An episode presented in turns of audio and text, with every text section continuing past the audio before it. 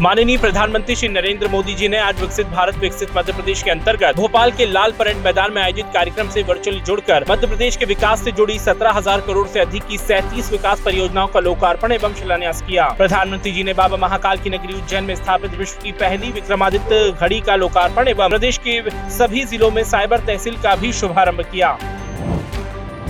माननीय प्रधानमंत्री श्री नरेंद्र मोदी जी ने आज 2000 करोड़ से अधिक की रेल परियोजनाएँ भी राष्ट्र को समर्पित की।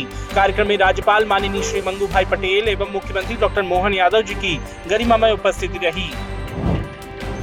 प्रधानमंत्री जी ने मध्य प्रदेश में हो रहे विकास की प्रशंसा करते हुए कहा कि हमारे लिए सरकार बनाना, देश बनाने का माध्यम है। यही हम मध्य प्रदेश में भी देख रहे हैं। प्रधानमंत्री श्री नरेंद्र मोदी जी ने कहा है कि मध्य प्रदेश स्वामित्व योजना के तहत बहुत अच्छा काम कर रहा है। अब तक 20 लाख से अधिक स्वामित्व कार्ड दिए जा चुके हैं। आज मध्य प्रदेश के सभी 55 जिलों में साइबर तहसील कार्यक्रम का भी विस्तार किया जा रहा है। माननीय प्रधानमंत्री श्री नरेंद्र मोदी जी ने डिंडोरी सड़क हादसे पर अपनी संवेदनाएँ जताते हुए कहा कि दुख की इस घड़ी में मैं मध्य प्रदेश के लोगों के साथ हूँ।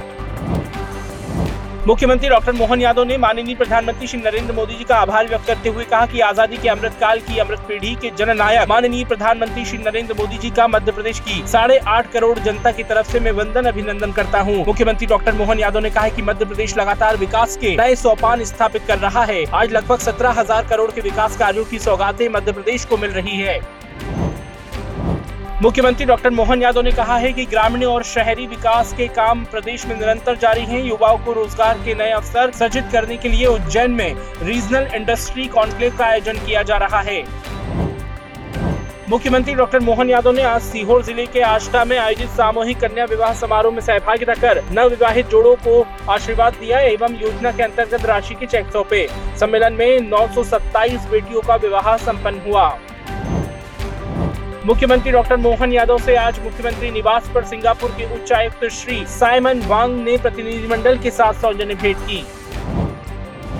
मुख्यमंत्री डॉक्टर मोहन यादव ने बीती रात डिंडोरी ज़िले में हुई वाहन दुर्घटना में कई अनमोल जिंदगियों के असामयिक निधन पर गहन शोक व्यक्त किया। मुख्यमंत्री जी ने घटना में मृतकों के परिजनों को चार चार लाख रुपए एवं घायलों को एक एक लाख रुपए की सहायता राशि देने की घोषणा की।